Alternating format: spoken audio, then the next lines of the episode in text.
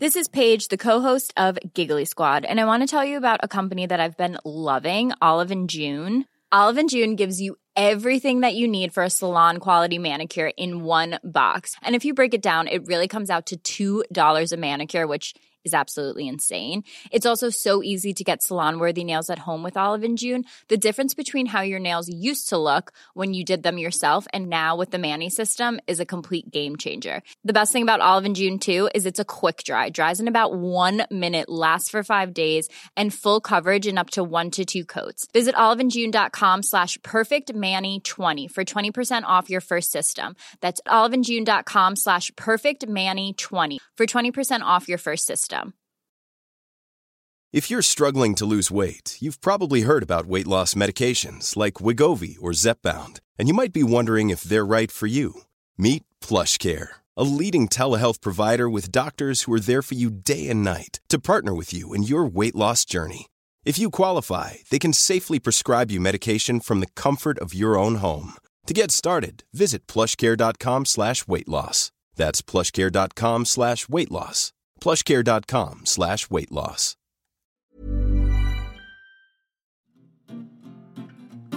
You're listening to the QuickBook Reviews podcast. Brighten your day with a book. Hello, my fellow bookworms. This is Philippa from QuickBook Reviews, author interviews and book reviews. How are you all doing? We are nearly there. We're nearly at Christmas. I hope you're okay you know what? I've just realised some people just don't know what the right thing is to do. So I'm in a supermarket, a large supermarket, and it's the month of December. So people are fraught, things are happening, and I'm in an aisle, it's packed full of people, and this chap decides, whatever, however many people there are in this aisle, he is turning his trolley round and there is no room for him to turn the trolley around. If you've gone the wrong way, go round the aisle and come round. Honestly, I felt like I needed to issue a list of instructions to people as to how they should behave in aisles, like aisle decorum, the do's and do nots. Honestly, and this chap, everyone was shuffling round as he was turning his trolley, and he just he didn't seem to think there was a problem with it. And we were all there going, it's, it's Christmas. We're losing our minds. Everything is costing a fortune. And you want to turn your trolley round. You can't. Anyway, there we go. Last straw. Now, this is the last episode for a couple of weeks. I'm sorry, we get, we're going to have a bit of a break, and then I am back in January. First Monday of January, I believe it is. Very exciting. Lots to talk to you about. In fact, let me check. Is it the first Monday of January? Because I'm saying that, and I don't even know what day in January it is. You see, I'm so glad I checked. I'm not back the first Monday in January, the first Monday. So you're going to miss me on Boxing Day and you're going to miss me the day after New Year's Day. So I'm not going to be here the 26th and the 2nd, but I'm back on the 9th and already know some of the books I'm going to be talking to you about in that episode. Brilliant ones. Can't wait. So we're going to come back with a punch. But this time I've got there's so much to talk to you about this week. Here are the books that I'm reviewing. I'm going to review Murder on the Christmas Express by Alexandra Benedict, and Alexandra is coming on to talk to us about that book. Then I'm also going to talk to you about Sometimes People Die by Simon Stephenson. I listened to that as an audiobook. I'm then going to tell you about Welcome to the New World by Jake Halpern and Michael Sloan. That's a graphic novel. Then I'm going to talk to you about a short story collection, The Six Who Came to Dinner by Anne Youngson, and finally The Hive by Scarlett Brade. In addition to that, we've got another indie publisher. We've got Sean from Red Dog Press coming on to talk to us about his publishing firm, what they're doing, and what to look out for, all sorts of things with that. And then I'm going to give you my top 10 books of the year. Basically, I'm cramming three episodes in one. So I'm sorry, buckle up. It's going to be, it's going to be, there's going to be a lot going on. But never mind, you know me, we'll get through it. So let's get started. And we have to deal, first of all, with Alexandra Benedict deal with her. That sounds like there's something bad. There's not. Listen to the blurb on the murder on the Christmas Express. In the early hours of Christmas Eve, the sleeper train to the Highlands is derailed, along with the festive plans of its travellers. But that is only the beginning of their problems. When the body of one of the passengers is discovered in the locked room of her cabin, all the evidence points to murder. With the train stuck in the snow, in the middle of nowhere, it's up to former Met detective Roz Parker to find the killer before they strike again. But as the countdown to Christmas and their rescue begins, Roz discovers that there are many secrets on board this train and many passengers with motives for murder. As a killer stalks the carriages, who will be the next to die? And will any of them get home for Christmas alive? Let's do the first sentence. Prologue, December 24th. Meg wouldn't let him see her cry. Not this time. She ran out of the club car, aware of the phone cameras turning her way. Her eyes stung as she stumbled down the corridor to their cabin. The train seemed to whisper to her, He doesn't love you. He doesn't love you. He never loved you. Mm. You wanted a Christmas book? I've got you a Christmas book. And yes, the others that I'm talking about today are not Christmas books, but this very much is. And I think we need to go and talk to Alexandra now. It is my absolute pleasure to welcome Alexandra Benedict, whose latest fabulous book is Murder on the Christmas Express. Alexandra, welcome. Thank you very much for having me, Philippa. It's a delight to be here. You are you are an accomplished author. You are an award-winning author. My goodness. Let's start with the basics. Can you tell us a little bit about this book? Absolutely. Murder on the Christmas Express. It's set the day before Christmas Eve, and former Met detective Roz Parker is taking the last sleeper train back to her hometown of Fort William, going all the way from London to the Highlands. And she's going back in order to get there, hopefully, for the birth of her granddaughter. So she's on the way thinking she's retiring, that she won't be doing any detectorating ever again. But things don't quite go to plan when the train derails in the Highlands in the early hours of the morning of Christmas Eve and uh, a body is found in a locked cabin. Now, I love Christmas and I love books, especially crime books. So a crime book based at Christmas is is just lovely. And this isn't your first Christmas book. Why why did you decide to do this? I love Christmas. I I adore Christmas. I wish it was Christmas at least half the year, and the the rest of the year was Halloween. That would make me very very happy. Um, I also love I love the dark and the light at Christmas. It's a celebration mm. of of light in the middle of the darkest times, and and I think crime fiction can often be that for people. So it seems a distillation of all that is great about crime fiction at the very best time of the year. Perfect, absolutely perfect. And, and I love the fact that everyone's on this train. You've got separate cabins, but they're all linked. So you can't really avoid each other. Yes. How did you map out the characters and the cabins? How did you do all of that? Well, I've been on the uh, sleeper train uh, several times, um, and I've also uh, went for my honeymoon um, last week, so I, I could. Oh, congratulations! my goodness, newsflash. Thank you. so I love it, um, and so I knew the layout and could see it in my head. And you have to take some liberties, but but hopefully not too many. And so I knew just how claustrophobic it can feel, as well as you feel very safe and secure in your tiny, weeny, beautiful cabin but you're right next to other people. You might have an interconnecting door that is locked, or maybe not in some cases. And the corridors are very narrow. So you can't help but overhear things that you, you might not are supposed to overhear and bump into people or um, become, I don't know, a murder victim it's the perfect place, particularly when it is going to the Highlands. And if you derail in the Highlands during uh, an almighty snowstorm, you could come into some trouble. So you're you're on your honeymoon on a train. Are you there with your notebook, looking at suspicious people, deciding what's in your next book? I'm always doing that. I don't need a notebook. I'm just I'm just there clocking people. There was one brilliant moment that was a crime story inciting incident where we we passed a cabin and there was a woman whose ticket wasn't matched up in some way. And so the guard said, Well, I've been assigned a cabin, so you can have mine if you want. So she was going to be not in the cabin that she was supposed to be, and the guard wasn't going to be where he was supposed to be. And that is basically the start of, of any crime situation on a train where someone is sleeping and they're in the wrong place. So, as far as we know, that didn't turn into something awful, but there's always some a little snippet wherever I go. So, do you have an amazing memory and remember these things, or do you have Alexandra's notepad of deathly occurrences? I, I have a really good memory. So I, I have a photographic memory and a phonographic memory. And I I remember smells and I, I I've got a little library of smells in my head and in front of me as well. I I carry smells with me everywhere.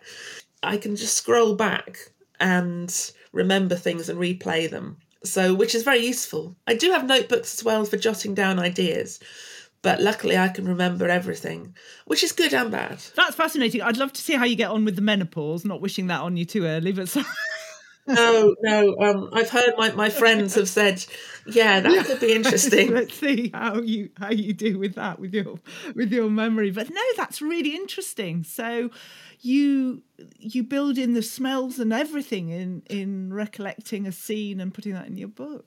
Yes, smells are really important to me. So they are they're always dominant when I write. In, in fact, they're probably the first thing that I conjure when I think of a scene before I start writing. So if we come across you and you're sniffing the air, we know there's a story in the making. Absolutely, I'm sniffing a story. Yes. I feel quite safe doing a podcast remotely though. Yeah, you're okay. Yeah. now this book has quite a few characters, yet each are clearly different. Mm. How do you manage that? Because that must be quite a challenge in itself. It is until they are really clear in my head. So once they've started to come alive, they they just it's very easy to write about them because they are walking around and talking in my head very clearly them and talking in a way that's different to each other. Um, while I'm thinking up the story and they're coming alive slowly, that's more hard to go, okay, so who is where at what time? But as long as I know who who is the victim or who are the victims and the reason behind why they are so, then I, I can build quite quickly. And the characters just are, are, very kind to me and come to life quite quite easily. And do they stay with you after you finish writing, or do they retreat back again? Um, some of them stay. So Roz has stayed a lot. Lily from last year's Christmas novel, um, she she hangs around, and some of the others from from that book as well. But they're kind of there often dispensing advice or commenting on something which is quite odd. That's wonderful. Did you always know how the book would end? Yes. I, I always know what the end of the book any book is. I always write the last line before i write the first line. It's it's really important to me that i know the feeling and the smell oh wow. and the tone of the ending so that i can build up to it or build up then down then up again. Um it, it's sort of the end of the journey and then i can weave around to get there. So literally you write the last sentence as the first thing you do. Yeah. and then do you go straight yes. back to the beginning or do you embellish more of the end? I do the last sentence go and write the first chapter to three and then i write the last chapter. Um uh, partly because I I love writing to deadlines and I want the end to be right. So I don't want there to be any sketchiness or, or scratchiness. Otherwise, I wouldn't ever be able to hand anything in. So um, it, I like to have the ending really secure and the beginning really secure so that I can play um, all the through the rest of it. And how long did it take you to write this this book? This one was from November, December last year through to March. So less than six months while writing other things at the same time. That's the sort of interesting juggling job. They at the moment things are generally taking about that long to write, which is quite good. Unless I burn out, in which case they take longer. and what's the hardest part of the process? Is it the actual coming up with the idea and sitting down and writing it, or is it editing, or is it the lead up to publishing or publishing day? What what's the hardest bit for you? The hardest bit is the middle section of any novel for me is is when I've started and uh, in love with the book and the characters and and then getting the middle right and the suspense levels and the pullback and and the reveals um, that feels quite technical sometimes which is why i have to remind myself to have fun and play be, because i i want the readers to be taken on a journey that i can choreograph but they can also join in with i worry about that i'm not giving people a good enough experience and once i get in my own head then I then I find it really hard to write. So I just have to remember to have fun, and if I'm having fun, then hopefully a reader will. Gosh, yes. I mean, you really have recently found yourself to be, you know, the the queen of Christmas books. Which is great because we need Christmas books about yes. crime and all of that. So th- that's a positive thing as far as I'm concerned. Absolutely.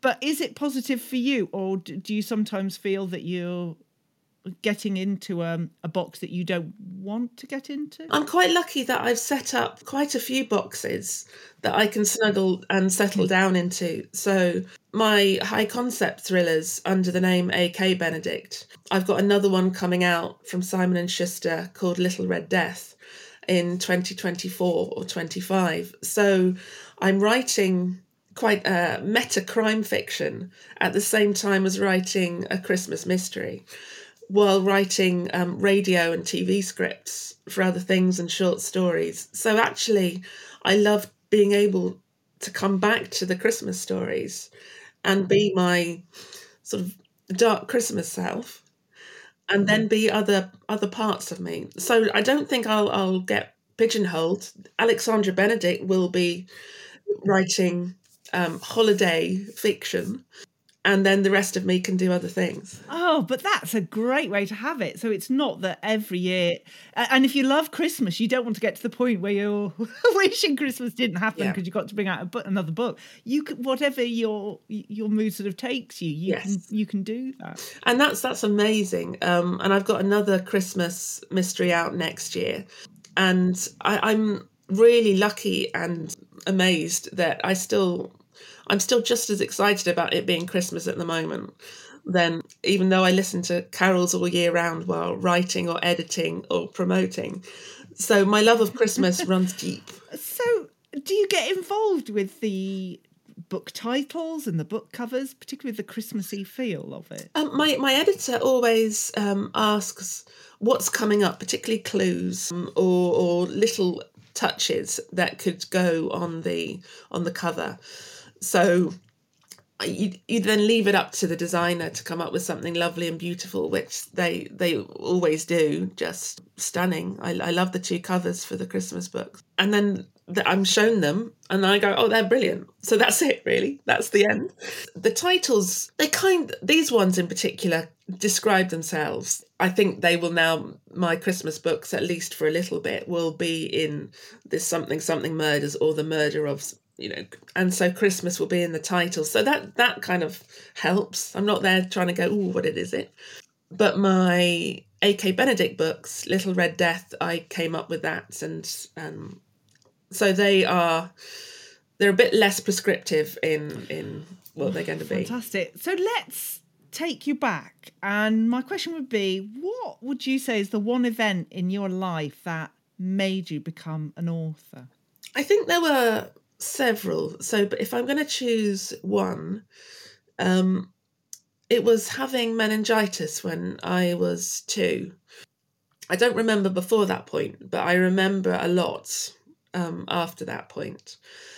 And probably before I should be remembering everything, I was remembering everything. So I have very clear visual and scent memories of the hospital and feeling very scared and the lumbar puncture and I, I couldn't express it properly. I was then after that quite a spooky child. So I really mm-hmm. liked ghost stories. I, I was probably more more death focused than most because I was nearly there.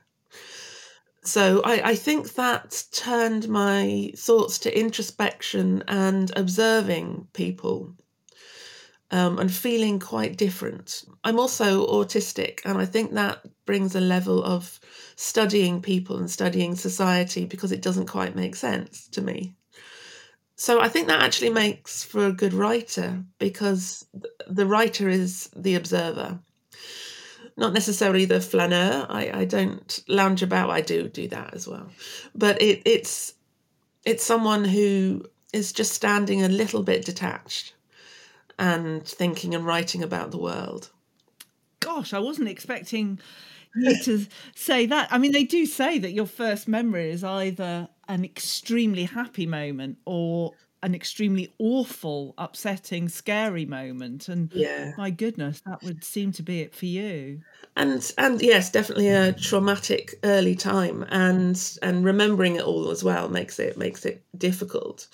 Um, but I, but I also think it it gave me a sense of other people very early on. I remember the other children in the hospital feeling their pain, um, and I think as a writer, high degree of empathy and being able to place yourself as other people as a kind of actor uh, is really important. Gosh, wow. So, when you're writing these books, where are you writing them? When are you writing them? Is it, you know, the the uh, clock rings 9 a.m. and Alexandra sits down to write, or is it a little bit? oh, I wish that was true.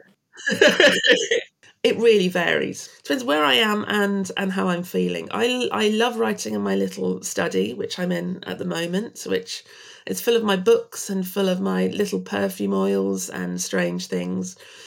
But then, uh, if I get a bit of block, I need to go out. So I um, I live by the sea in Eastbourne, so I can just walk to the seafront and sit in a cafe or a hotel, and that helps me shake off the critics that are living in my head because I'm looking out to sea when perspective comes a lot more easily. That uh, it doesn't matter. I'm just I'm just writing a story for people. And you mentioned you have autism. Do you find are, are you sort of in a happier place now? You've got your niche as being a, an author than at school. Absolutely, I was extremely unhappy at school.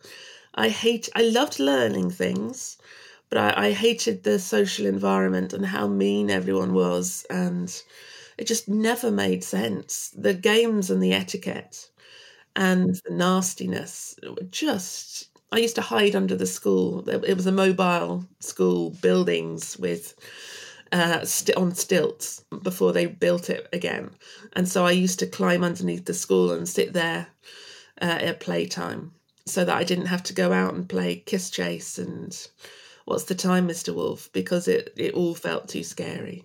And and now I get to be with my my lovely husband and our little daughter. And we're both writers and we're all neurodivergent and it's all perfect. And I get to be a writer, which is what I've wanted since I was so, so small. Oh, isn't that wonderful? It's awful that you had to go through it, but you you are where you need to be and that completely yeah. fantastic a, a, very important question. What is powering the book writing? What biscuit what type of biscuit are you resorting to? Let's get down to basics here. Well this is the most important thing. Yeah. It depends what i'm writing. So when i was writing the christmas murder game i i was eating um parkin which is um, yorkshire ginger cake. Writing Murder on the Christmas Express, I had little bits of tablet which is in the book to to power me through. Not too much of that because it's extremely sugary and um, I could just end up in a sugar coma. But I, I, I, do like a chocolate chip biscuit or a chocolate chip shortbread. There was quite a lot of shortbread for Murder on the Christmas Express as well. And tea, a lot of tea. And is there a particular type of tea that's powering that? Um, usually Yorkshire tea, either caffeinated in the morning, decaf in the afternoon, I also like uh, Botham's or Betty's tea, so all all the Yorkshire tea. Have you tried the Yorkshire um, biscuit tea at all? I have, and it was too sweet for me. I oh. I don't take any um, sugar in tea, and it felt wrong to combine it. So I'm I'm sticking to tea with biscuit on the side, I think. but I'm glad I tried it. And everyone should just go, okay. Yeah. I'm addicted to it. Honestly, I nearly ran out last Oh. week, and there were emergency dashes to the supermarket. Yes, Uh, And they don't always have that. stressful time. Yes, absolutely. So, what are your hopes for the future? You've reached this point. You're you you're in your happy place now. We're we're putting the the ghosts of times past to bed. What Absolutely. what lies ahead? What are your hopes? because I've I've ticked so many of my my bucket list things. I I am I'm mainly hoping to carry on doing what I'm doing, which isn't always uh, guaranteed in in this business. I feel very lucky that things are going well at the moment, but that can change very quickly. So I wish things to continue. I'd also like something I've written for TV to go on TV. So that that would be my proper kind of oh that's a proper tick. So I've also got um, gothic novels and literary novels that I've got that I want to write. So basically, I want to be all the things that are inside my head uh, that come out. Well, that's wonderful. Well, you don't need to be talking to me. You need to go off and get pen to paper and start I know. and. I need to chat. well, it's just been such a pleasure to talk to you. I really do mean that. And uh, Oh, thank I just wish you all the best with your book, Murder on the Christmas Express. Alexandra Benedict, thank you so much. Thank you. Wow. So, with the other books, I'm really going to do speedy reviews. So, prepare yourself for this. So, the next one is Sometimes People Die by Simon Stephenson. Listen to this on audiobook. And here is the blurb The year is 1999. Returning to practice after a suspension for stealing opioids, a young Scottish doctor takes the only job he can find a post as a senior house officer in the struggling East London Hospital of St Luke's. Amid the maelstrom of sick patients, overworked staff, and underfunded wards, a darker secret soon declares itself. Too many patients are dying. Which of the medical professionals our protagonist has encountered is behind the murders? And can our unnamed narrator's version of the events be trusted? Gosh, right, let's do the first sentence, shall we? There are many storied hospitals in London, venerated institutions where scientific breakthroughs were made and legendary physicians named unfortunate diseases after themselves. Even the very names of those hospitals St Thomas, the Royal London Hospital, the Royal Brompton Heart and Chest Hospital stir thoughts of centuries of grandeur, prestige, and medical accomplishment. St Luke's was not such a place. I thought it was brilliant, really enjoyed it. Great narration, good pace. I kept wanting to listen to find out what was happening.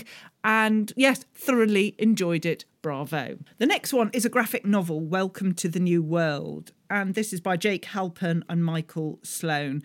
It's got the line Waking Up in Trump's America a graphic novel and a true story.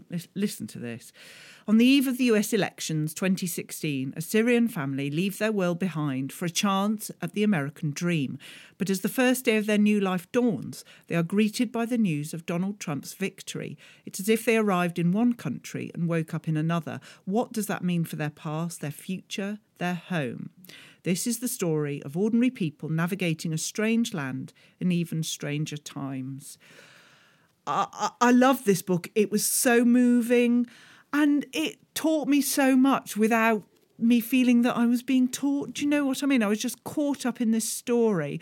And then at the end, there's some, writing and photograph that really brings it firsthand. And I just didn't, I didn't appreciate all that was going on, all that is going on. I, and this just, it just uh, it really moved me and kept me wanting to read it and shows me I need to read even more.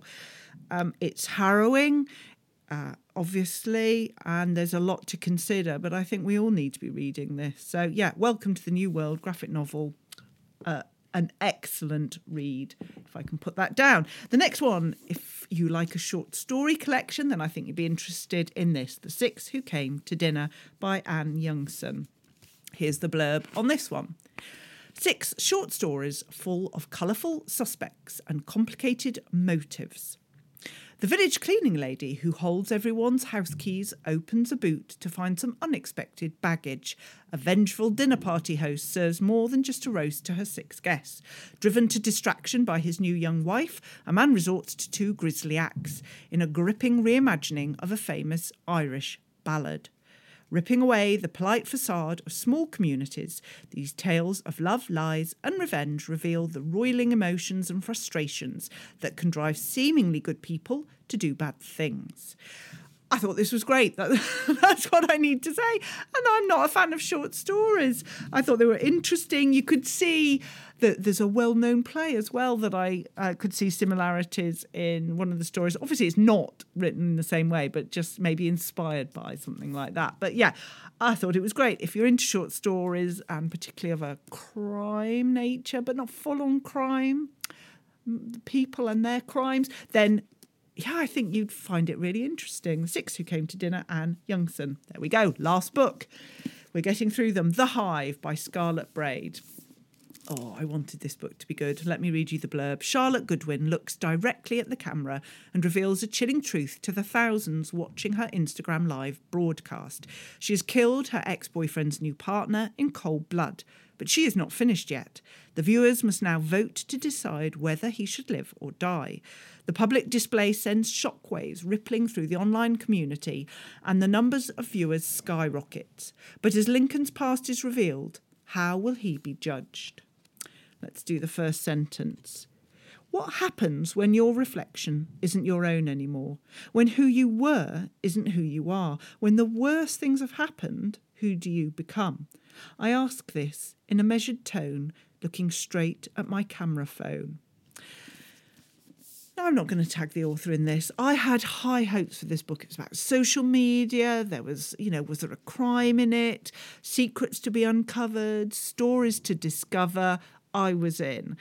And it didn't grip me, but it's my fault. It it just felt really young. It felt more YA for me. But I don't know why. There was nothing, as I say, my fault entirely. It just didn't hit the notes that I was expecting. I had the wrong expectations for it. But if you've heard the blurb for it and think, oh, actually, that's something I'd like to read, have a read of it and tell me what you think. I'm sure it was just me on a on a silly day, but uh, there we go. That was the Hive. So still to come, we've got a chat with another indie publisher, Red Dog Press, and my top ten books of the year. So hold tight. Ready to pop the question? The jewelers at BlueNile.com have got sparkle down to a science with beautiful lab grown diamonds worthy of your most brilliant moments. Their lab grown diamonds are independently graded and guaranteed identical to natural diamonds, and they're ready to ship to your door. Go to BlueNile.com and use promo code LISTEN to get $50 off your purchase of $500 or more. That's code LISTEN at BlueNile.com for $50 off. BlueNile.com code LISTEN. If you're struggling to lose weight, you've probably heard about weight loss medications like Wegovy or Zepbound, and you might be wondering if they're right for you. Meet PlushCare, a leading telehealth provider with doctors who are there for you day and night to partner with you in your weight loss journey. If you qualify, they can safely prescribe you medication from the comfort of your own home. To get started, visit plushcare.com slash weight loss. That's plushcare.com slash weight loss. plushcare.com slash weight loss. Flexibility is great. That's why there's yoga. Flexibility for your insurance coverage is great too. That's why there's United Healthcare Insurance Plans. Underwritten by Golden Rule Insurance Company, United Healthcare Insurance Plans offer flexible, budget friendly coverage for medical, vision, dental, and more. One of these plans may be right for you if you're, say, between jobs, coming off your parents' plan, turning a side hustle into a full hustle, or even missed open enrollment. Want more flexibility? Find out more about United Healthcare Insurance Plans at uh1.com. Even when we're on a budget, we still deserve nice things. Quince is a place to scoop up stunning high end goods for 50 to 80% less than similar brands. They have buttery soft cashmere sweaters starting at $50, luxurious Italian leather bags, and so much more. Plus, Quince only works with factories that use safe, ethical, and responsible manufacturing. Get the high-end goods you'll love without the high price tag with Quince. Go to quince.com/style for free shipping and 365-day returns. Now, you may remember from a few weeks ago, we had some indie publishers on an episode. We had Karen from Orenda Books and Rebecca and Adrian from Hobeck Books. And on the back of that, there has been, it's fair to say, an avalanche of activity. Lots of people interested in indie publishers and supporting them and more books. And indie publishers also, other indie, indie publishers coming forward and talking about um, how they're struggling as well.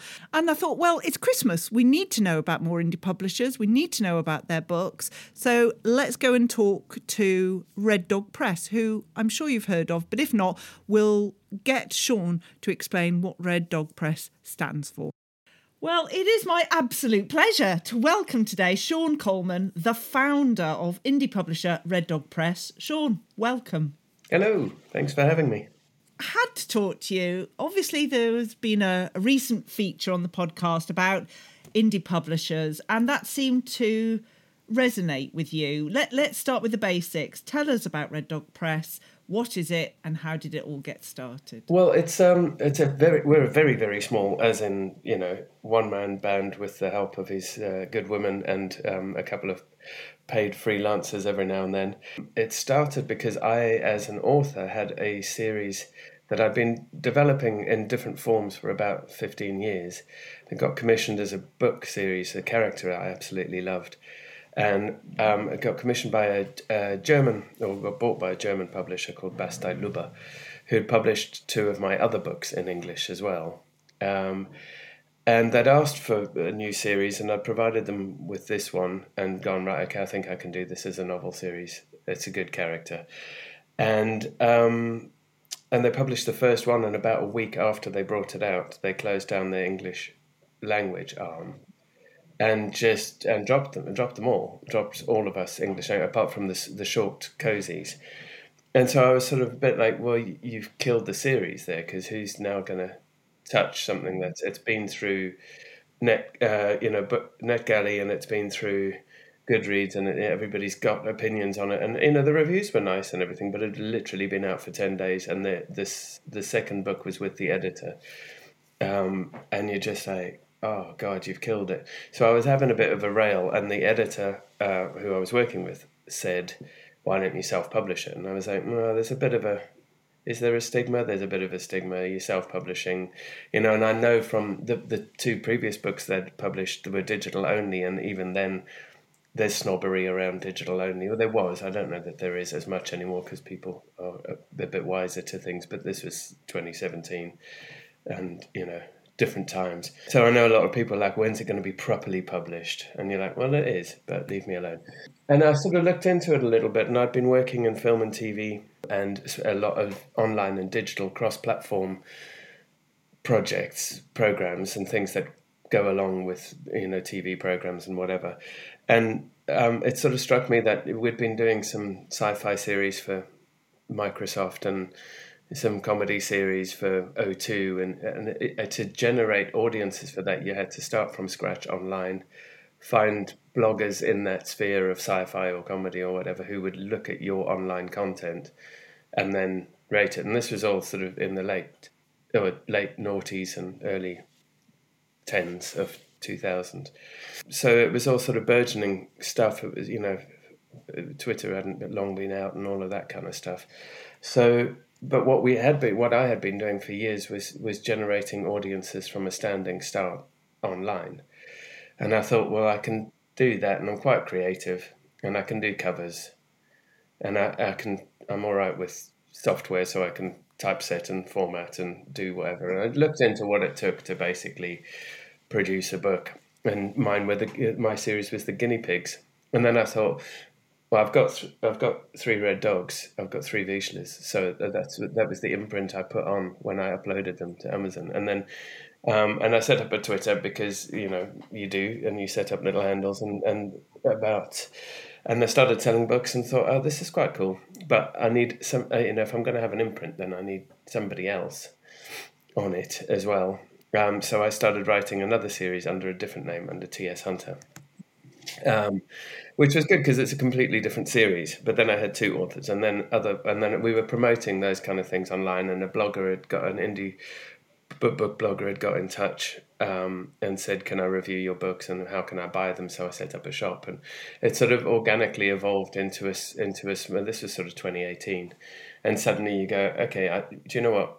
We should just try and do this properly." So I, I, you know, then went to book fairs and took a bit of advice and spoke to other people and did some courses and whatever and and went right okay here we go. And so I set it up and then other authors started approaching. Helene Kist came on board and then Chris McDonald came on board and uh, and it's spiraled from there. We've got 26 authors now um, which was which is cool and about a hundred titles so uh, there's times where you go right. We're, we're publishing too much now because uh, it's only me. It's me that does the covers and the and the the editing and the everything else. So it, at times you just feel like there's just not enough time to do all jobs and promote and um, message massage the egos of certain authors.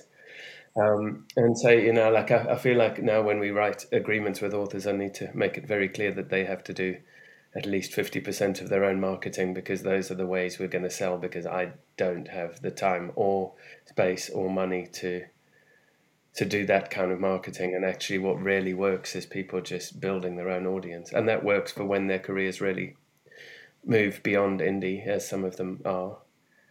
And they take their audience with them because you know so I think I don't know it's sort of become a bit of a family thing and we're just weeding out some of the the difficult jobs. Because presumably then you could have a couple of authors that take up all your time, and, and the other authors, are, you know, just happy with with what you can achieve. Yeah, I think I mean like one of the things we ask people to put in their submission letter is what their ambition is because I think if somebody's looking to be red carpet and bestseller and whatever, then they need to understand the limitations. Which is why the podcast with Karen from Orenda and Adrian and and Beck from um, Hobeck was just it resonated so much because that that expectation of like I'm a published author and even authors who are like very real about what they want and very uh, and very real about what can be achieved their friends and family still go, "Ooh, published author." We, you know, why can't I find it in my local Waterstones? And you're like, because for us right now, as Adrian was saying in the, in the previous podcast, the, for us to put a book into Waterstones, we're actually now paying them to take the book, and I can't afford to do that because I have to work another job just to pay my bills. So I can't really afford to pay a bookshop to take a book.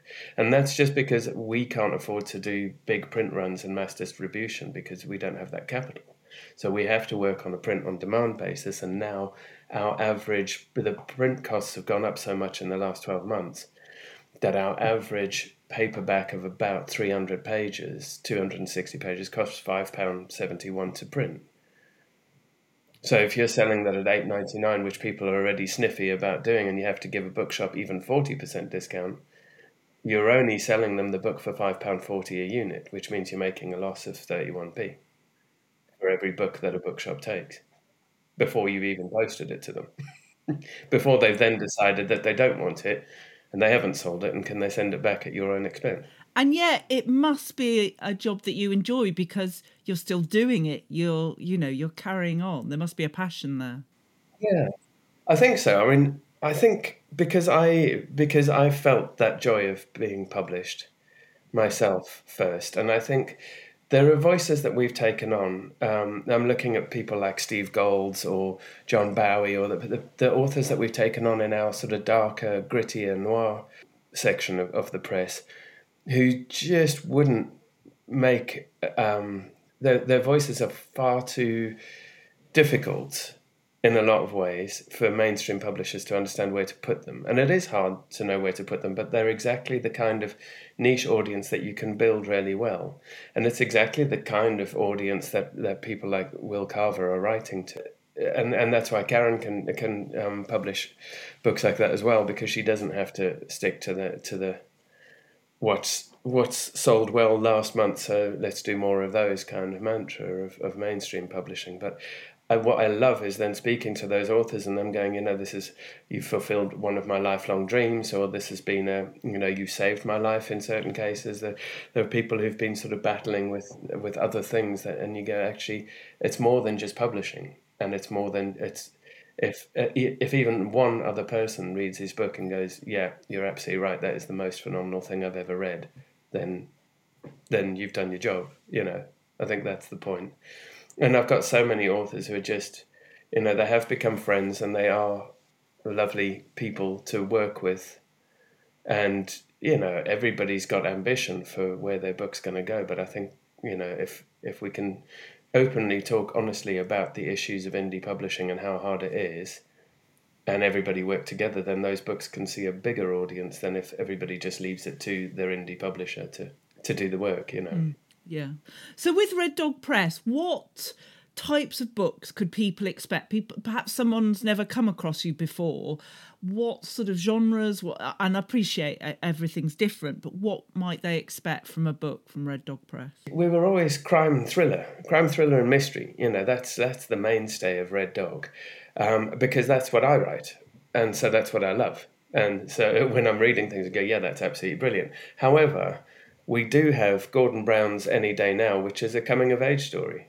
It's you know it's an absolutely incredible. It's a bit sort of Eleanor Oliphant is completely fine meets you know Daisy and the Six or whatever.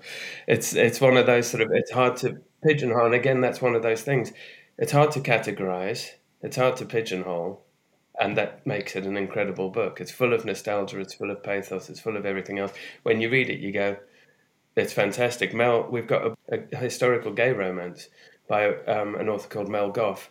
and I met her, and she'd asked me uh, for some beta read on the South African side of it because I grew up in the part of South Africa that was set, obviously not in the 1950s, but I still knew enough about the area. And I read the book, and I was just said, "This is the most transformative, beautiful love story I've ever read."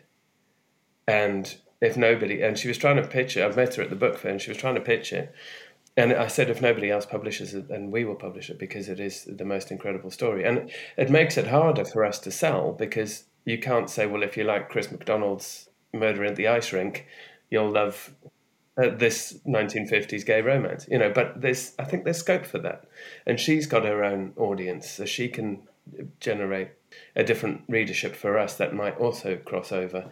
And you know, then we, so and we've just published Stephen Keady's Running and Jumping, which is about the rivalry between two long jumpers over three Olympics, and it's the most amazing study of characterization I think you'll read in the next few years. It's absolutely incredible.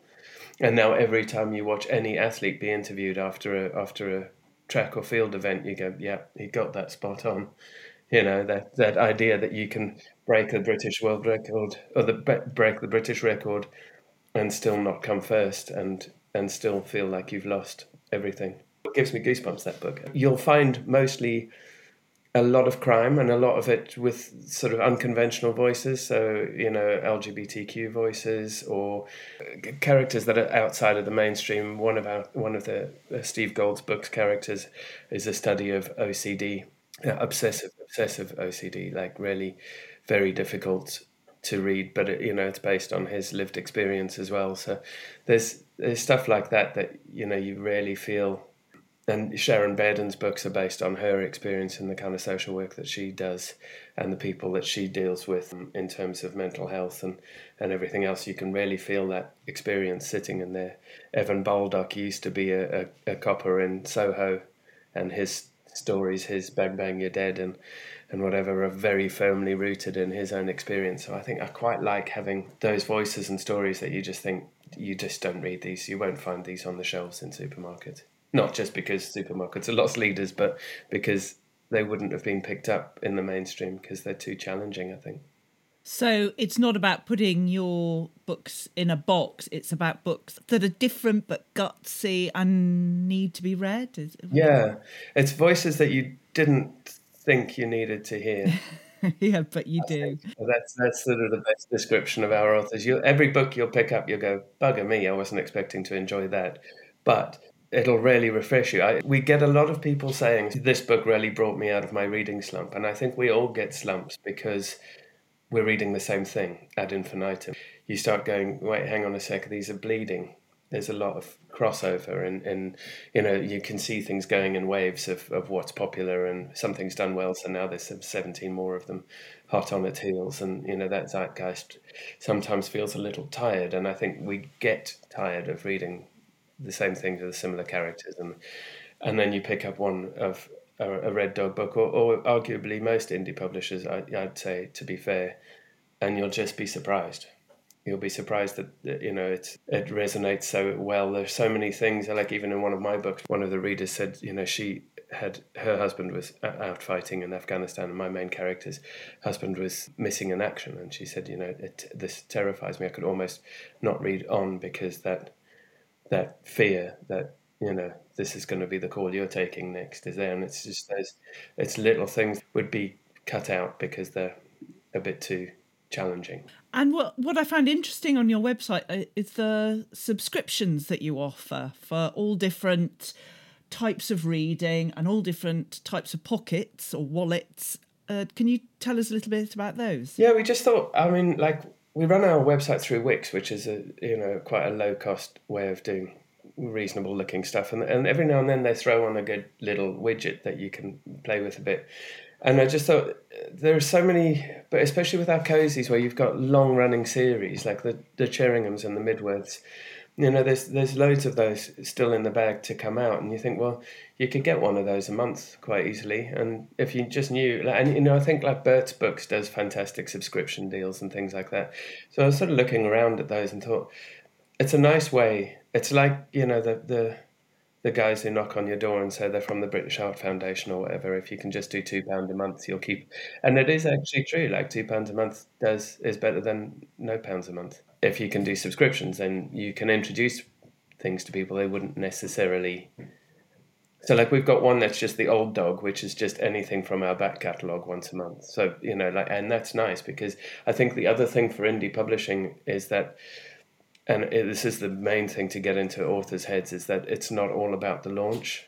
It's a real long tail sales event. You just have to keep pushing everything. You can't stop just because book's come out, the launch has happened, and a month later, blah blah. There you go. You've got your full reviews. What more do you want from me? It just can't be like that. You know, it has to be. Uh, so, trying to just explain to people that it's a real long tail. It's recognizing that you like with any other job, if this is going to be your job, being an author, you have to do the legwork as well. Like it's not a job that's gifted to you. We're nearly at the end. You've given us lots of interesting names of authors and books, but just give me, as Orenda and Hobeck had to do, give me two books that we need to go out and acquire before Christmas. I would say so. I'd say definitely Steve Golds' uh, Stephen Jay Golds, as per his proper author name.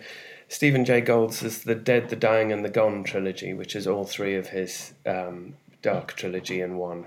That's one I would definitely buy. And the other, oh, that's really hard. They're all my babies. They're all my babies. Before Christmas, what do we want for Christmas? I would say buy Chris McDonald's Stonebridge Mysteries compilation. Then you get all six of those. Oh wow! Two book recommendations. We've got a trilogy, and then all six. Uh, you you are accomplished at your job, Sean. I'll I'll give you that. So, um, final question: If we could, if you could have a Christmas wish, one wish uh, for Red Dog Press, what would it be? That we are at least in the same position, if not better, by this time next year. So yeah, I think I think what I'd really I'd really wish is that at least some of our authors take off bigger than they are right now, and um, we float safely as a company through this. I think it's going to be a tricky old year. So I think my ambition is that if we're at, at least in the same position as we are now this time next year, then I'll have achieved something pretty remarkable. So yeah, that's my wish. Buy books, people well, I'll get out my magic wand and wave the fairy dust and, and make it so. But uh, yeah, we look forward to following your progress. Sean Coleman of Red Dog Press, thank you so much. Thanks for having me. Well, I'm aware that time is running out and you will need to go off and prepare for Christmas, but let me just whip through my top 10 books of the year. These are in no order. I can't, I can't prioritize them. I just can't. But these are the 10 that have stayed with me and meant the most, but there have been so many amazing books. Anyway, Philippa, you're waffling. Let's list them. So, the top 10 books in no order are That Bonesetter Woman by Frances Quinn, Her Majesty's Royal Coven by Juno Dawson, Instructions for a Heatwave by Maggie Farrell, The Last House on Needless Street by Katrina Ward, The Accomplice by Steve Cavanagh, The Botanist by M.W. Craven, The Second Sight of Zachary Cloudesley by Sean Lusk, Lessons in Chemistry by Bonnie Garmus, Razorblade Tears by S.A. Cosby, and The Satsuma Complex by Bob Mortimer. Those are my 10. I'd love to know what your favourite books are of the year. What have you enjoyed? Do tell me. Do join us on the Facebook group. You'd be ever so welcome there.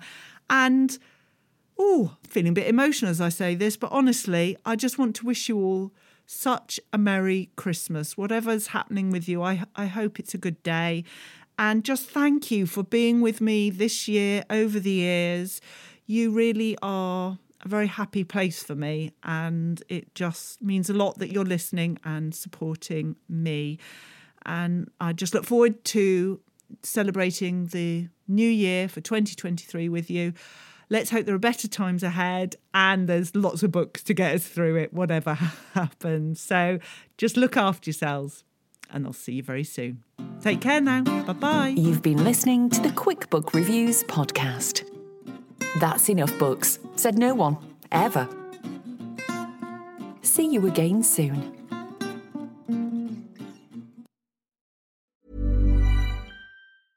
Flexibility is great. That's why there's yoga. Flexibility for your insurance coverage is great too. That's why there's United Healthcare Insurance Plans. Underwritten by Golden Rule Insurance Company, United Healthcare Insurance Plans offer flexible, budget friendly coverage for medical, vision, dental, and more. One of these plans may be right for you if you're, say, between jobs, coming off your parents' plan, turning a side hustle into a full hustle, or even missed open enrollment. Want more flexibility? Find out more about United Healthcare Insurance Plans at uh1.com. Hey, it's Danny Pellegrino from Everything Iconic. Ready to upgrade your style game without blowing your budget? Check out Quince. They've got all the good stuff shirts and polos, activewear, and fine leather goods, all at 50 to 80% less than other high end brands. And the best part? They're all about safe, ethical, and responsible manufacturing. Get that luxury vibe without the luxury price tag. Hit up quince.com slash upgrade for free shipping and 365 day returns on your next order. That's quince.com slash upgrade. Planning for your next trip? Elevate your travel style with Quince. Quince has all the jet setting essentials you'll want for your next getaway, like European linen, premium luggage options, buttery soft Italian leather bags, and so much more. And is all priced at 50 to 80% less than similar brands. Plus, Quince only works with factories that use safe and ethical manufacturing practices. Pack your bags with high-quality essentials you'll be wearing for vacations to come with Quince. Go to quince.com/pack for free shipping and 365-day returns.